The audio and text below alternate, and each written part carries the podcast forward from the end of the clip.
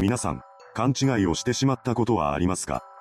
勘違いとは非常に厄介なもので、これを一つしてしまうだけで全ての歯車がずれてしまう可能性があるのです。ということで今回は、ある一つの勘違いによって難解すぎる怪事件となってしまった事例を紹介します。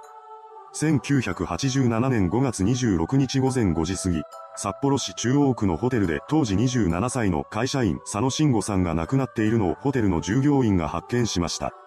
あまりの衝撃の光景に慌てふためく従業員でしたが、その後なんとか落ち着きを取り戻して警察に通報を入れています。通報を受けた北海道警察はすぐさま現場に急行し、早速現場検証が始まりました。そうして始まった検証ですが、倒れている佐野さんや部屋の状況から事件性が高いのは明らかだとされ、すぐさま捜査が開始されます。ただ、この事件には捜査するまでもなく関わっていることが確定している人物が一人いました。その人物とは、佐野さんと一緒にホテルに入っていた20代の女性で、彼女は従業員が部屋に来る前にホテルを後にしています。ただ、この女性を特定できるほどの情報はほぼ皆無と言っていいほど少なく、捜査は難航します。また、事件当時は現在のように監視カメラが街中に設置されているということもなかったので、付近のカメラを通して足取りをつかむということも不可能でした。そこで警察はホテルに残されたその女性のものとみられる指紋を採取し、過去に集められた指紋のデータと照合します。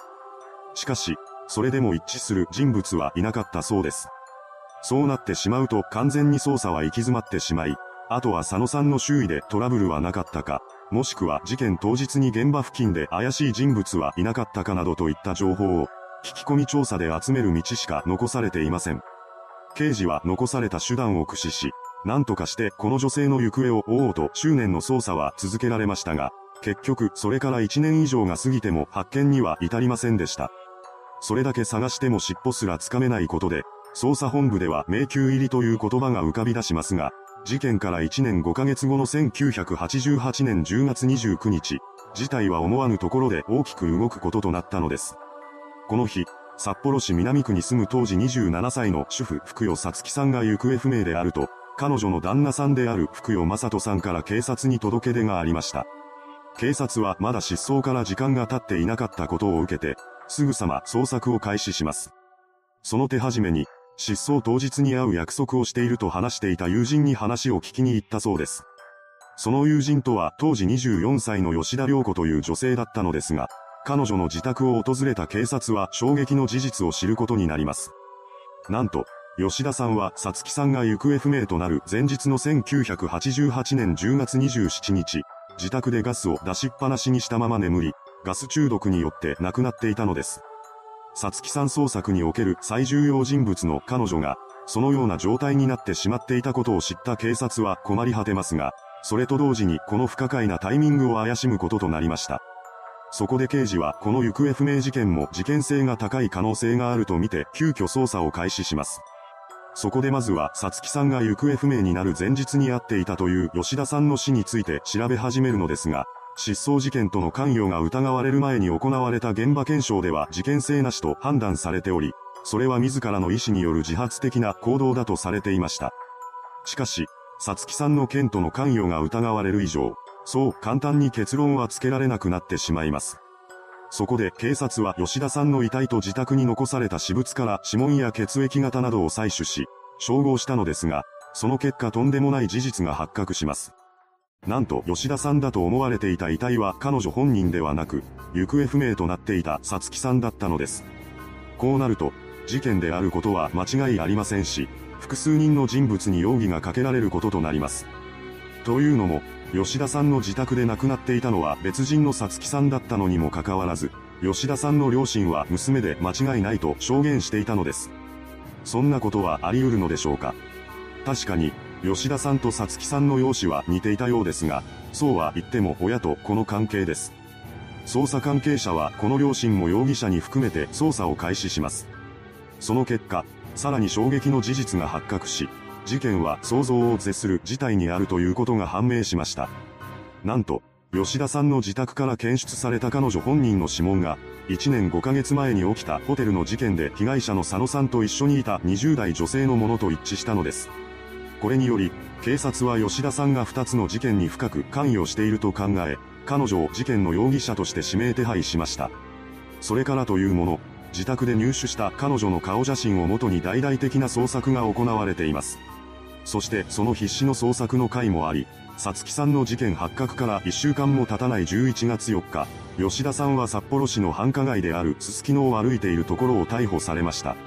そうして容疑者は捕まったわけですが、それでもなお、この事件にはまだ不可解な点が残されたままです。吉田さんとさつきさんはいつ、どのようにして入れ替わり、家族はなぜそのことに気づかなかったのでしょうか。この疑問については、吉田さんの逮捕後すぐに取り調べで問いかけられており、彼女も罪を認めて自供しています。そのようにしてこの事件の全貌は徐々に明らかになっていきました。すべての発端となったのは、吉田が4年間にわたって交際していた男性から別れ話を持ちかけられたことだったと言います。彼女はそのことに深く落ち込み、なんとかよりを戻したいと彼に電話をかけました。しかし、電話に出た彼は今までとは別人かのような冷たい態度をとり、吉田のことを突き放したそうです。そこで彼女は自暴自棄になってしまい、テレフォンクラブという、電話を介して異性との会話をセッティングしてくれる店に電話し、その日の夜にはそこで出会った男性とホテルへ向かっています。そして、その出会った男性こそが最初の事件で被害者となった佐野慎吾さんだったのです。最初はただのうさばらし程度の気持ちでホテルに行ったそうですが、吉田に対する佐野さんの態度は横暴そのもので、そのことに怒りを覚えた彼女は衝動的に犯行に及んでしまったのでした。しかし、その後落ち着きを取り戻すと自分がとんでもないことをしてしまったことに気がつきます。怖くなった彼女は思考が混乱してしまい、とにかくここから離れたいとだけ考えてそのまま逃走しました。そしてその直後に従業員が部屋を訪れ、事件発覚に至ったのです。それからというもの、吉田は逮捕されるかもしれないという恐怖に毎日怯えることとなります。また、それと同時に自分のしてしまったことを深く後悔し、より精神は病んでいきました。そうした日々にいつしか彼女は耐えられなくなり、ついにはキリスト教会で知り合ったある女性に自らの不安を打ち明けたのです。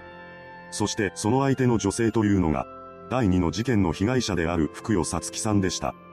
ただ、不安を打ち明けたとは言っても、自らが起こした事件について具体的な話をしたわけではなく、あくまで大変なことをしてしまったといった程度の内容でした。事情を知らないさつきさんは、もちろんそのような事件が起きていたなど想像できるはずもなく、吉田に対して聖書のある一節を読むように進めました。ただ、この一節が第二の事件の引き金となってしまったのです。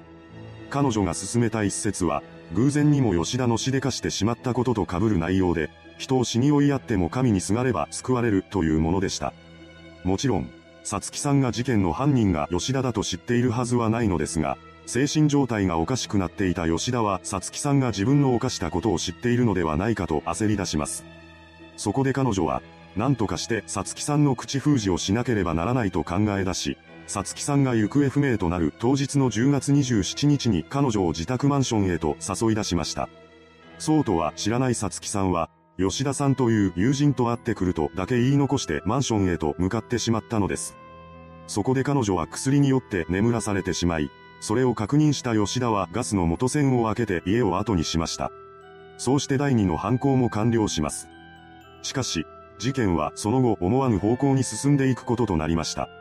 おそらくこれは吉田の誤算だったのでしょうが、しばらくしてガスの匂いに気づいた近隣住民が警察に通報し、彼女の部屋が開けられてしまいました。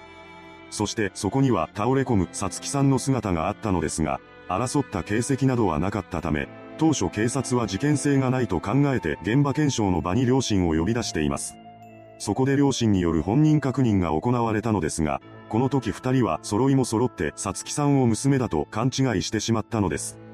後の調べで両親に悪気はなかったことが認定されるのですが、その時の証言として、容姿が似ていたこともそうなのですが、まさか自分の娘がそのようなことをしでかしているとは思いませんでしたし、娘の部屋で他人が亡くなっているなどという想像もしてなかったので、その思い込みが勘違いにつながってしまったのだと思いますといった言葉が残されています。そうして生まれた勘違いにより、吉田だと思われたさつきさんの葬儀が吉田の親族によって行われるという奇妙なことが起きてしまいました。また、それと同時にさつきさんの旦那さんから捜索願いが出されたことで、もうこの世に存在しない人物の捜索が始まるのですが、結果的にはそれが事件発覚へと結びつき、その不審点の多さから吉田とさつきさんが入れ替わっていたという事実も突き止めることができたのです。その後、吉田はこの2件の罪に問われ、最初の事件から3年9ヶ月後の1991年2月26日、札幌地裁から無期懲役が言い渡されています。その後、弁護側は彼女が境界型人格障害を患っていると主張して上場酌量を求めますが、判決から1年7ヶ月後の1992年9月26日、札幌高裁は、責任能力は低下していたが、刑事責任は問えるとして控訴を棄却し、刑が確定しました。いかがでしたでしょうか